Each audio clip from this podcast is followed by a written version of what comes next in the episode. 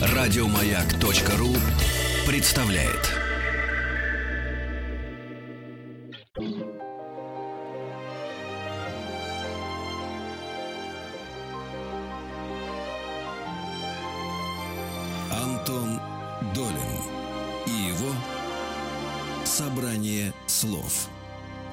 Здравствуйте, у микрофона Антон Долин. И сегодня наш дорогой любимый гость э, Андрей Кончаловский у нас в студии. Андрей Сергеевич, привет. Приветствую, здрасте. Ну, повод для нашей встречи, э, действительно, повод, а не причина. Говорить мы будем э, не только об этом. Это мюзикл или рок-опера «Преступление и наказание». В театре мюзикла в Москве идет уже достаточно долго и, как я понимаю, идет при полных залах. Это очень давний и довольно сложный проект, э, который Эдуард Артемьев, как я понимаю, задумал еще там едва ли не в 70-х, и который тянулся, тянулся, тянулся до своего теперешнего воплощения, в котором, э, ну, поправьте меня, если я не прав, э, как главные участники, как главные авторы, значит, приняли участие Артемьев, композитор, Ряшенцев, автор стихов, и Андрей Кончаловский, который у нас сегодня в студии, не только режиссер, но и э, соавтор либретто. Как, как назвать это все правильно? Ну, знаете, любая рок-опера имеет как бы э, либретто, как опера. Да, действительно, но э, идея пришла мне в голову, когда я послушал «Иисус Христос Суперстар». Вот впервые послушали? Ну да, в 78-м, наверное. Угу. И меня поразило то, что, конечно, такую тему взяли молодые совсем Тим Райс и Ллойд Вебер и такую тему сакральную и сделали очень мощный, поэтому на эту тему мюзикла мне показалось, что если можно такие вещи делать, то, конечно, есть возможность сделать и другие не менее сложные вещи. Вот тогда мне пришла идея в голову сделать «Преступление наказания». Но это был очень важный семантический здесь э, нюанс.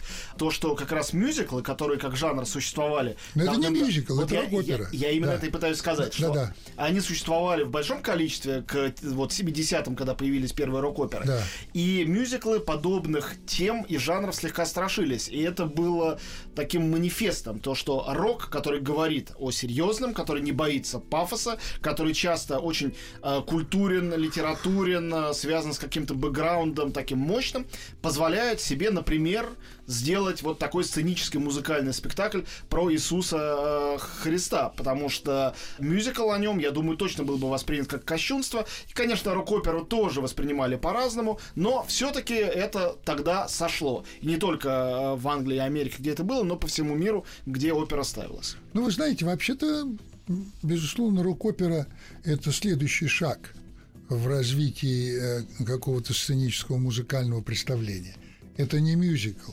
Так же, как, скажем, классическая опера, итальянская, потом развелась в довольно буржуазную оперу Пучини или даже Верди, такая буржуазная. Там уже классическая опера существовала для аристократов – Потом она стала все для буржуазии. Мюзикл тоже, в общем-то... Ну и в опере там были разные. Там в, э, параллельно с э, Верди был Вагнер, который, с одной стороны, разговаривал с той же самой буржуазией, с другой стороны, пользовался покровительством самой высокой аристократии и считался довольно артхаусным Да, конечно, но если бы Верди работал сегодня, он бы писал рок-оперы. Сто процентов. Вот сегодня. Согласен полностью. Да. И рок-опера... А Пучини мюзиклы. Да, и, безусловно, э, рок-опера – это, жанр, который позволяет касаться других вещей. Мало того, можно сказать, что развитие мюзиклы между прочим, Ллойд Вебер ведь написал, после этого сделал не рок-оперу, он сделал несколько роков, там, я не знаю, Starlight Express, но «Коты», например, э, это не, не рок-опера, это, это скорее мюзикл.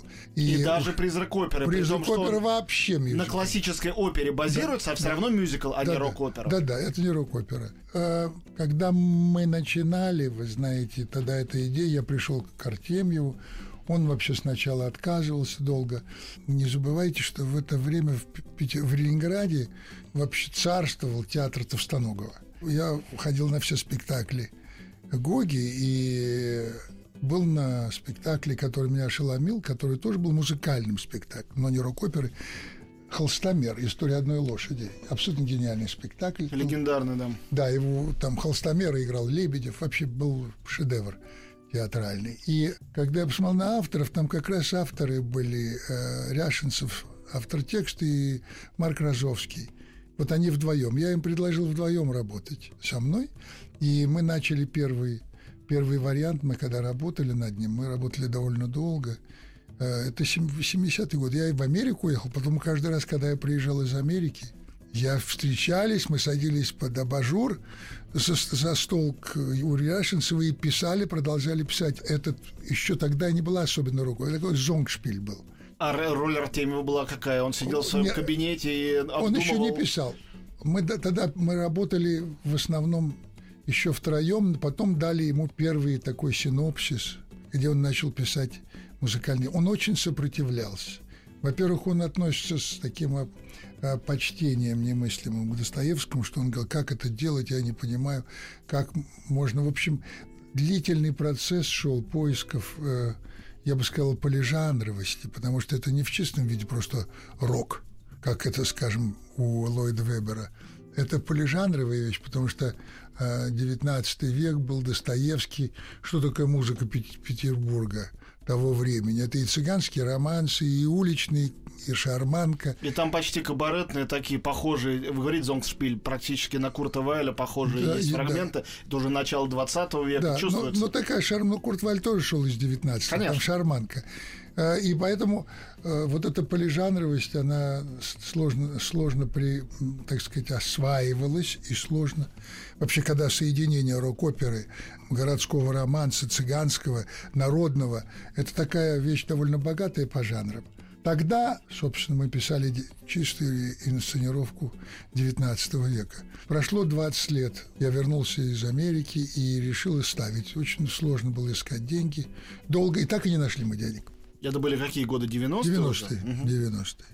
Но после этого произошло несколько событий, которые как бы заставили меня вернуться к этой теме и подумать, как же, как же сделать так, что мы все старимся, понимаете, мы, так сказать, э, уже не, не свежей, не первой молодости, а, а спектакля нет. И тогда я позвонил Давиду Смелянскому, который продюсировал, кстати говоря, мой спектакль «Чайка» в Театре Моссовета м, по Чехову. Мы с ним делали 850 лет Москвы на Красной площади и сказал, Давид, я хочу поставить преступление и наказание в любой форме, за любые деньги. Есть деньги, давай ставить. Ну, какой любой форме? В этой форме? Нет, То есть вы были готовы... я был готов. Я был готов менять. Мгм. Потому что там все-таки дороговато, все, Петербург, там. Он сказал, давай думать. В общем, так случилось, что со мной согласились, и мы начали работать с Ряшинцевым над новым либретто. Абсолютно новым. Нет. Но, понимаете, в 1978 году в России не существовало не только проституции, но и секса. В Советском Союзе не было. А в 90-е годы появилось все. Ну и молодежных протестов ни в какой форме не Да, существовало. да. Но в 90-е годы появилось все, и вернулись все герои Достоевского. Они вернулись на другом витке, но это были герои Достоевского. Это были и малолетние проститутки, и какие-то новориши, и очень богатые люди. То есть Достоевский, естественно, вернулся уже не как музейная реликвия или не как анахронизм, но он сегодня, Достоевский, очень жив. Более чем. Ну, более чем, я не знаю, Лимонов абсолютно характер Достоевского. Да мы все герои Достоевского, Да, перестаньте. в той степени или другой. Правильно. Но я уже говорю ближе, ближе к Раскольникову. А, понятно, то есть вы уже конкретно. Это только мыш- Мышкиных поискать. Да, а со- сколько нет, со- что есть, все есть. Да, с остальными И- нет проблем. да, И поэтому, когда мы стали переносить, я помню, я попал в метро в Петербурге, и уже в Петербурге, а Сенная площадь, я все понял. И поэтому переход метро Сенная площадь стал рождаться спектакли с этой музыкой, с этим музыкальным материалом, но абсолютно каком-то новом видении. Это уже был не просто ин- инсценировка Достоевского, а это был перенос идей и их характеров Достоевского в Россию конца XX века. И, конечно, возникли другие аллюзии. А сегодняшние... Я думаю, я убежден, что если бы Достоевский писал сегодня эту вещь, то э, где-то он был бы близок, может быть, к, к- к Пелевину. Во всяком случае, Раскольников точно был что-то среднее между героем Пелевина и скинхедом. Э, и их- этих характеров очень много. И, э, то есть, как правило, что такое вот этот характер? Это молодой человек, это мужчина, прежде всего. Это мужчина по полу, и это до 25 лет. У нас в гостях Андрей Кончаловский. Мы прерываемся почти на полусловие, говорим о Достоевском и о преступлении и наказании. Сейчас, конечно, вернемся. Я только хочу вам, э, конечно, ответить, что э, не случайно Пелевин, хотя многие его пинали ногами за эту вещь, я считаю, совершенно напрасно, написал прекрасный роман «Т», так называется, где Лев Толстой становится героем компьютерной игры, и, разумеется, героем другой игры рядом является Достоевский, потому что где Толстой, там и Достоевский. Они при жизни этого не знали, хотя на самом деле знали. Я в Ясной Поляне лежит на столе последний недочитанный прочитанная Толстым перед его уходом оттуда книга, это братья Карамазовы. Угу. Конечно, они были такими двойниками и при жизни тоже, хоть и отрицали это. Вот. И, безусловно, сегодня э, Пелевин, как один из главных наших писателей, опять же, как не относись к этому факту, это факт. Да. Вот. Не мог бы мимо этого всего пройти. У нас в гостях Андрей Кончаловский. Мы прерываемся совсем ненадолго, вернемся сейчас в студию. Собрание слов с Антоном Долиным. И мы снова здесь, Антон Долин и Андрей Кончаловский, наш гость. Мы остановились на том месте, что э, герои Достоевского — это наши сегодняшние герои. Э, да, я всегда к этому хочу добавить, раз уж Толстого тоже я упомянул, что как раз с Толстым это гораздо проблемнее. И, может быть, действительно, вот сейчас BBC делали экранизацию телевизионную, действительно, а перед этим очень хорошую, я считаю, Анну Каренину делали тоже в Англии, современную с Кирой Найтли, что, может быть, сегодня европейцам проще найти вокруг себя героев Толстого, а вот Россия как была, так и есть наводнена героями Достоевского. Это как бы не хорошо и не плохо, а это просто какая-то констатация, которая, ну, мне кажется, очевидной. Ну, ну, ваше видение, оно имеет право на жизнь. Я вот когда думаю, вы, я, конечно, герои Достоевского в данном случае более русские, так же, как, скажем, на Западе вряд ли могут, могли бы понять Зощенко. Просто не понимают. Думаю, что нет. Да, но когда они вообще, когда на Западе читали рассказы Зощенко о коммунальной квартире, они говорили, какая гениальная антиутопия. Он сделал гениальную вещь, он поместил несколько семей в одну квартиру. Для них это было немыслимая антиутопия. Есть несколько великих русских писателей 20 э, века, я бы назвал, кроме Зощенко, еще Бабеля и Платонова, которые непереводимы не только потому, что у них гениальный язык, но и потому, что те реалии, о которых они пишут, можно только умозрительно через какие-то комментарии объяснять их э, европейцу а, да. или американцу. Конечно. Никак иначе. Ну, это вообще как раз то, что характеризует русских таким емким понятием американским mad Russian. Они всегда говорят сумасшедший русский. Для них это сумасшедший, а для нас это естественно. Мы, мы не сумасшедшие. Они не понимают иррационального видении мира. А началось это безумие, было впервые сформулировано, предсказано Гоголем, а сформулировано, конечно, Достоевским. Да, Поэтому он, он и есть наша матрица. Конечно. И в этом смысле Толстой более хрестоматиен, потому что у него у него отсутствует перверсия. У Толстого... Он более всемирен благодаря да, этому. Но и отсутствует всякого рода философское извращение он просто лишен этого мазохизма, которого Достоевского очень много. У Пьера Безухова есть некоторые проглядывающие, когда он в масонов вступает. Но они, нет, они натуралы. Но тут же исчезают, да. Но они все-таки натуралы. Нет, э, конечно, в этом смысле Достоевский эм, чрезвычайно изощрен в от двух бортов к себе, в середину к себе. Это мощнейший импульс, конечно, Достоевский, который дал потом европейской философии. Хотите вы или нет, но действительно после Петра русская культура взлетела, взмыла в воздух под влиянием, конечно, западной э, культуры и философии, но она вернулась в Европу в середине и в конце XIX века, она начала влиять. Сначала она была под влиянием Европы, а потом она вернулась и стала влиять на Европу. И следующим важным влияющим персонажем после э, вами любимого Достоевского и Чехова был вами столь нелюбимый Казимир Малевич, который и был э, вот этот русский космос э, черно-квадратный, сформулировав одним из важнейших художников 20 века. Нравится вам это или нет? Да нет, ну нравится, не нравится. Тут дело не в этом. Я не знаю, вы, может быть, слышали, но нет, Малевич неплохой художник, но я принципиально против хода Малевича с черным квадратом, так же, как принципиально против поджога двери э, ФСБ. Это, в принципе, то же самое. Я вам должен более, я не знаете ли вы или нет, но... Я согласен, что параллели есть. Параллели нет. Мало того, я не знаю, знаете ли вы или нет, но э, там реставраторы черный квадрат немножко поскребли. Вы знаете, что там написано? Вы не знаете, не в курсе? Какая-то надпись, да, что-то они нашли. Не, они нашли французскую надпись, по-французски написанную.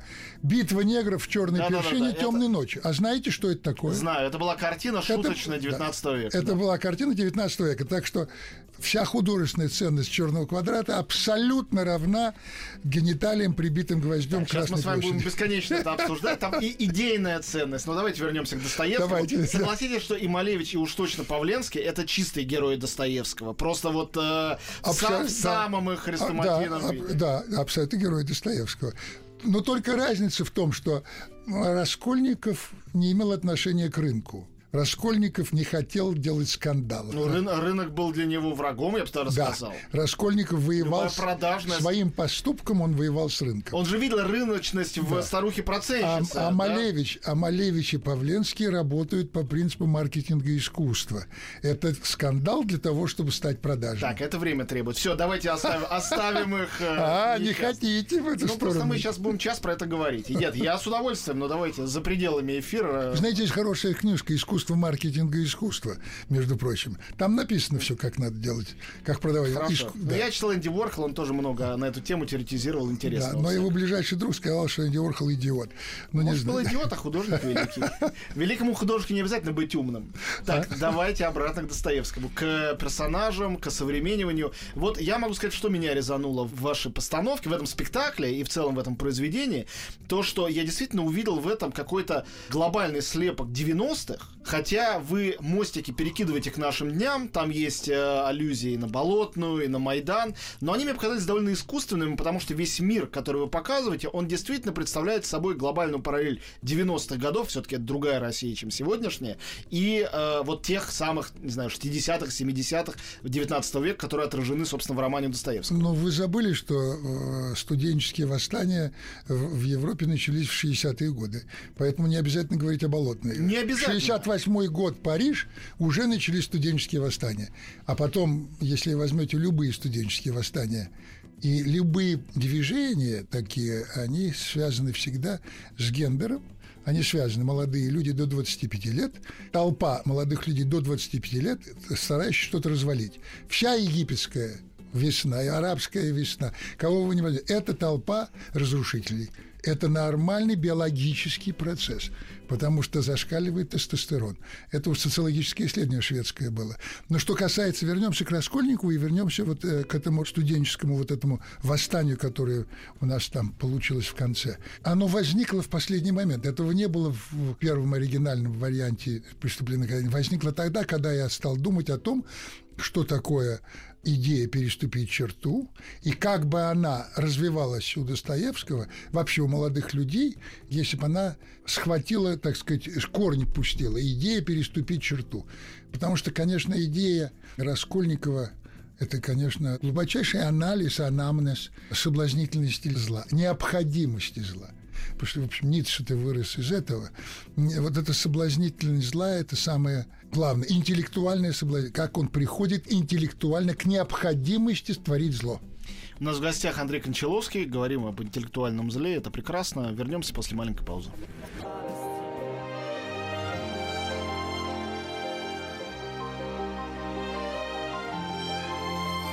Собрание слов с Антоном Долиным. Мы снова в эфире. Антон Долин и Андрей Кончаловский сегодня наш гость. Слушайте, ну, э, мы сейчас начнем уже копаться не в вашем спектакле, а в Достоевском, что, конечно, неправильно, потому что это бездонный колодец. Но все-таки не могу вас не спросить. Я понимаю вашу позицию, которая, в общем, э, продолжает, конечно, точку зрения самого Федора Михайловича на то, что э, Раскольников, желая восстановить справедливость, творит зло. Убийство это, разумеется, зло. Дальше оно ест его изнутри. Но мне кажется, что в романе у Достоевского и в какой-то степени Порфирий Петрович, который персонаж очень неоднозначный там, и более однозначный в спектакле. И даже Свидригайлов, который, конечно, представляет собой полюс зла, но он убивает не других, а себя. И с этой точки зрения он в чем-то чище Раскольникова. И, конечно, Соня Мармеладова, которая вообще любимая героиня Достоевского, они противостоят идее э, разрушения, деления человечества на, два, на две категории и так далее, всему, что несет Раскольников.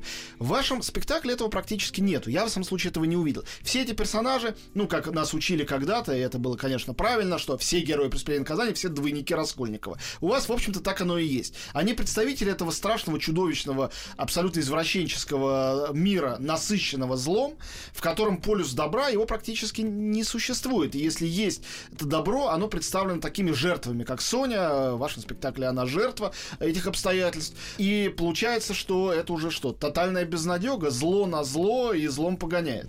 У нас с вами идет очень оживленная философская беседа. Причина для этой беседы, в общем, довольно нехитрый, просто хорошо сделанный рок-опера, спектакль. Эта оживленная беседа говорит о том, что спектакль ваш задел. А я хотел бы представить вашу дискуссию с Модестом Чайковским. Я бы ему сказали, а где же глубина Ленского? А, и вообще, что ну, это такое? Эти вопросы меня тревожат все эти годы. Да, но, понимаете, э, опера Чайковского – великое произведение, которое, в общем, очень мало имеет общего. Хочется тут выморать все слова. Да, то есть очень мало общего имеет с, вели, с великим произведением Александра Сергеевича. Точно. И это везде, если возьмете даже «Войну и мир» Киры Найтли или Анну Каренину, то есть с Кирой Найтли, вы видите, что э, остается сюжетец. Сюжетец а не глубина романа. Это естественно. Вы знаете, когда Толстого однажды спросили, его спросил журналист, не могли бы вы в нескольких словах определить э, историю Анны Каренины, и он взбеленился, зашипел, покраснел, сказал, если бы я мог в нескольких словах, я бы не писал роман. Читайте роман. Безусловно. Поэтому, конечно, э, нам индульгенцию, собственно, дал сам Федор Михайлович, потому что в воспоминаниях Сниткиной, то есть стенографистки, а потом спутницы Федора Михайловича, она рассказывает о том, э, что к нему пришла дама, которая писала инсценировки. Она попросила разрешения инсценировать преступление наказания. И Достоевский сказал, сударыня, вы можете делать что угодно с романом, вы можете даже изменить сюжет. Главное, не потеряйте идею. Это вообще фраза требует большой смелости от, от автора. Достоевский э, очень опередил свое время. Абсолютно. Это бесспорно. И в этом смысле я думаю, что мы идею не потеряли, потому что, э, так сказать, убийство как выход за пределы нормального, за пределы, за рамки, вот это переступ, пере, переход через черту, он как раз э, очень часто ведет на сопротивление государства когда мы говорим о восстании там, у меня студентов, это то, что пытается обязать. Есть, нужна, нужна разрушительная сила, и она должна быть сдерживаема. Но сам Раскольников и характер, что меня больше всего интересовало, я не знаю, как получилось, это то, что такой поступок э, вырывает его из человечества и он оторван. И попытка соединиться с человечеством обратно у него с Соней но Соня его исторгает из своих уст. Соня исторгает его. И соединение с человечеством может пройти только тогда, когда он сознается и примет свою вину на себя. Вот это возвращение в человечество может быть только через раскаяние. Это глубочайшие мысли, которые Федор Михайлович, конечно, наметил, но, как вы знаете, он хотел написать вторую часть романа об исцелении духовном.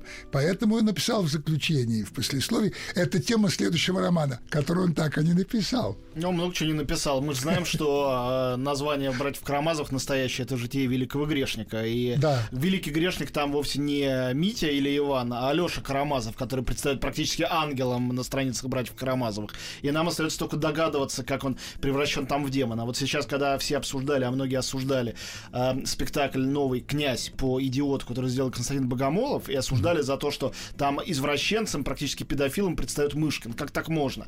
Мне хотелось бы всем ответить, я, конечно, не вступал в эти э, диалоги, что Достоевский тем и велик, что в самом его прекрасном персонаже есть всегда зерно червоточина страшного, и наоборот, в самых страшных персонажах, Свидригайлове или Ставрогине, всегда есть место прекрасному. И это и есть то, что Достоевский принес вообще в мировую культуру и литературу, и ни один другой писатель большой в истории э, мировой литературы этого делать не умел. Может быть, Шекспир только в несколько своих персонажей. Ну да, потому что для этого нужно большую смелость, чтобы в какой-то степени встать над схваткой почти стать нейтральным. И он очень успешно это делает. Потом, конечно, он дает возможность прозреть читателю и увидеть, что это нейтральность сложная. Но он дает возможность читателю всегда увидеть другую сторону. Недаром он говорил ведь, легко обвинить, злоумышленника, трудно его понять.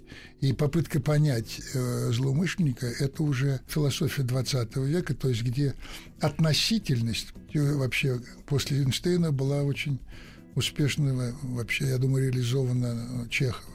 Ну да, это то, о чем очень хорошо писал э, великий наш э, филолог Бахтин, когда он называл э, романы Достоевского полифоническими, говоря, что каждый голос имеет право на свое звучание, и читатель может соглашаться не с тем голосом, с которым соглашается сам автор. Это тоже невероятно прогрессивная идея, которая была задолго до того, как Ролан Барт написал свою смерть автора, сформулирована двумя русскими людьми, русским да. писателем и русским филологом. Да, это, это, это очень, ну я не могу сказать прогрессивно, это, это идея в развитии.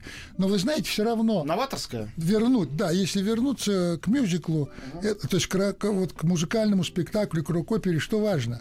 Важно, что больше половины зрителей молодые люди. Что очень важно, потому что на мюзикл вряд ли их затащишь.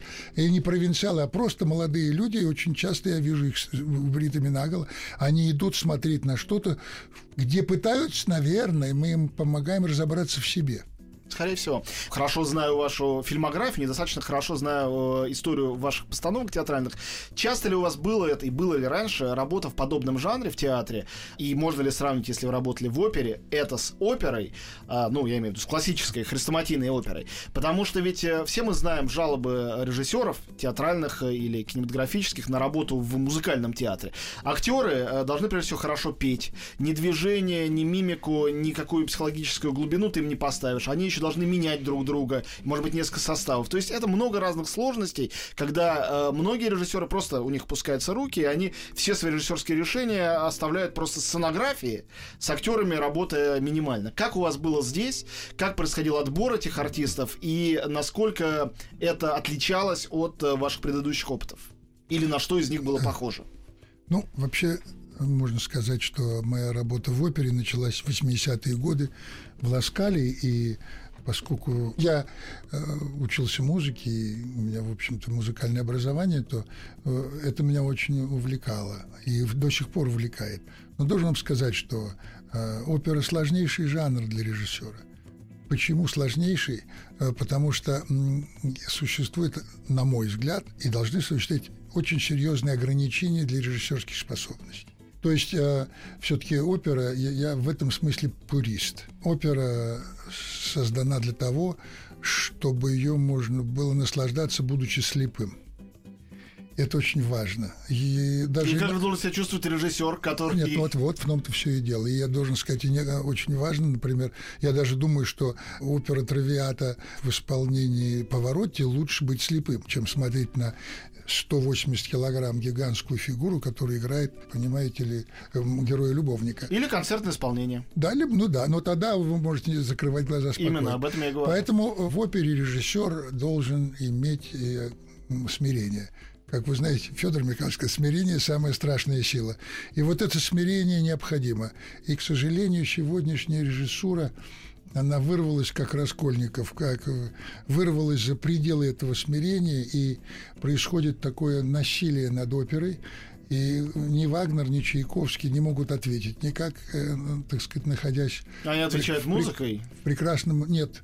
Дело в том, что как раз берется музыка, и действие начинает не совпадать с музыкой радикально. Так знаю. музыка всегда сильнее все равно. Да, но тогда это мешает слушать ее. Понимаете, Бывает. если бегают люди с автоматами, одна идет Аида, э, уже слушать не надо. Я даже помню, что на, на спектакле Аида, не помню, как поставил, а там все стояли в этих в парашютах и с, с калашниковыми, и какая-то сидела две женщины впереди нее, она спросила, Клава, мы на ту оперу пришли? А это была Аида. То есть здесь мощь режиссуры заключается в самоограничении и в культуре. Я, кстати, подумала, что я же видел вашу оперу, одну вашу постановки, а, и как раз это был случай, когда композитору удалось передать всю глубину литературного первоисточника. Это была «Война и мир». А, вы видели, да. А, да, мне повезло, я был в Питере как раз, по-моему, на премьере. Прокофьевская «Война и мир», на мой взгляд, это лучший способ написать либретто. Во-первых, когда этим занимается сам композитор, во-вторых, когда он не пишет новые стихи вместо пушкинских или новую да, прозу вместо толстовских, конечно. а берет э, текст Толстого, делает из него некую композицию и пытается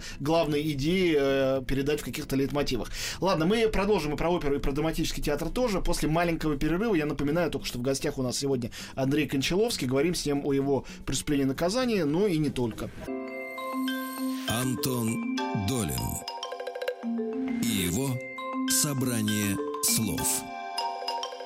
И мы снова в эфире. У нас э, финал нашей беседы. Андрей Кончаловский сегодня наш гость. Антон Доль на микрофона. Остановились на Толстом и Достоевском, с которых, собственно говоря, и начали. Но ведь и третий, самый конвертируемый русский писатель... э, Нет, э, погодите, давайте вернемся к Хорошо, опере. давайте. К опере. Дело в том, что оперу ставить, на мой взгляд, проще, чем рок-оперу. Просто потому, что э, режиссер, как правило, не занимается отбором певцов. Отбором певцов занимается дирекция театра, сколько у них денег. Кто из певцов свободен. Поэтому, когда в опере поет Мирелла Френи, предположим, пела, или кто-то из великих, или Нетребко, то режиссер берет обычно того, кого наняли. Это же ужасно. Ну, почему? Нет. Ну, потому что приходит человек, э, вам нужно, чтобы он сыграл Пьера Безуха, а он может только руки воздеть к небу, пока поет, и больше ничего не может. Стоп. Вот тут и начинается то самое сила смирения. Значит, надо найти ту форму для этих исполнителей, которая была бы убедительна. Это сложный процесс, где режиссер всегда должен следовать, во-первых, ритмам, которые задает не он, а задает композитор и дирижер. И он должен создать, я считаю, изображение, то есть то, что происходит на сцене, действие, которое максимально бы раскрывало музыку, а не давать какие-то, на мой взгляд, другие смыслы. Вообще нельзя отнимать оперу у композитора. Я даже думаю, что каким-то режиссерам надо просто писать свои оперы, но нельзя брать там Вагнера, предположим, и делать из этого что-то другое. Что касается мюзикла, в чем сложность? В опере, в принципе, пение, и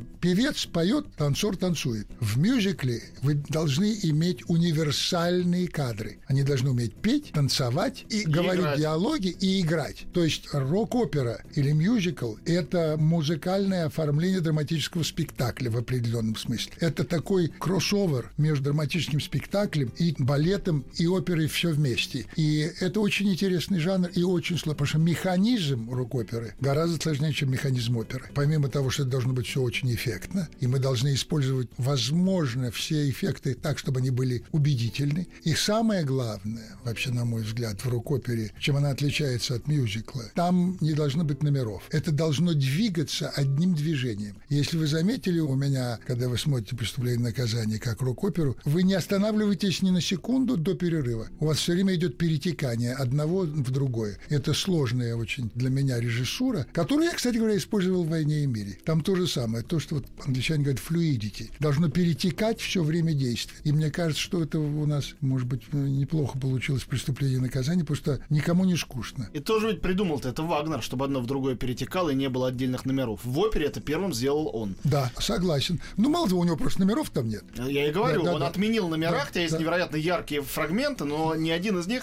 только искусно можешь вычленить Да. полет Валькирии или Траур де Марш Зигфрида, если ты будешь с ножницами стоять над партитурой. А Конечно. так это будешь слушать, ты не сможешь отличить. И в этом проблема с постановки его. Ну и проблема, а для кого-то гениального и преимущества. Я Да. читал очень много прекрасных совершенно статей в книге собранных. Патриса Шаро, на мой взгляд, самого лучшего оперного режиссера вообще существовавшего, к сожалению, он умер. О том, как он делал в Байройте «Кольцо Нибелунга» с Пьером Булезом, и о том, как он делал с Баренбоймом в Ласкале Тристана и Изольду, и они там в диалоге находятся с э, дирижерами, и каждый раз приходит именно к тому, что единственная их задача — это каждую ноту композитора понять и поставить, а не Ну, вы знаете, в этом, в этом смысле есть еще один прекрасный, замечательный абсолютно режиссер оперы – это Стреллер. Да, Джордж Стреллер тоже прекрасен. да, Два величайших оперных режиссера.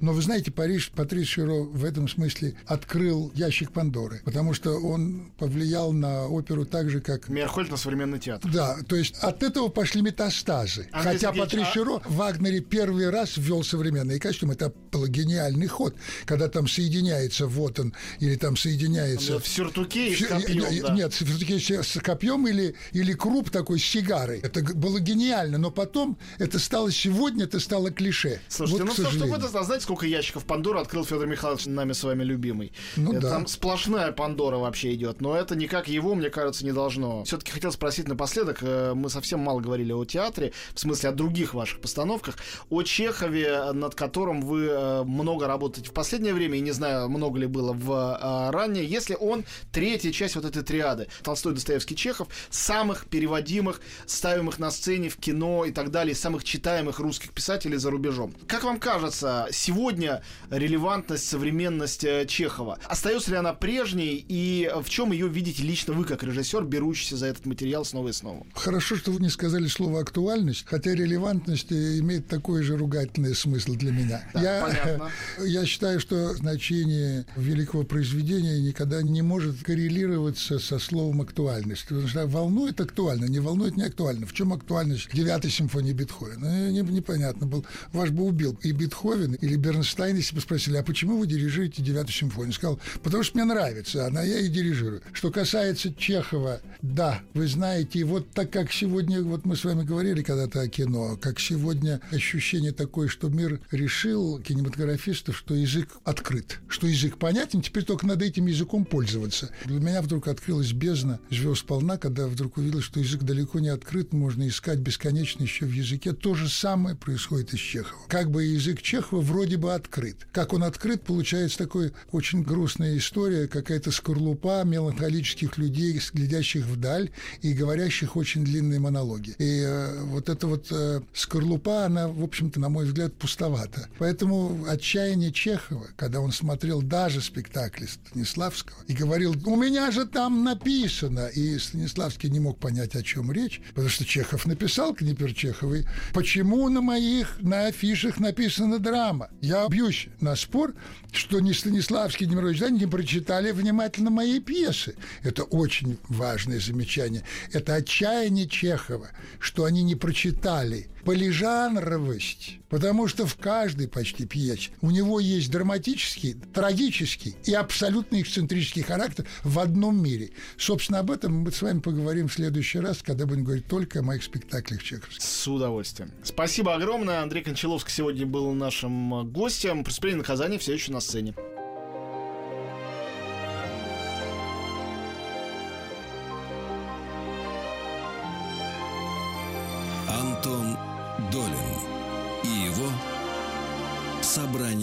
Слов. Еще больше подкастов на радиомаяк.ру.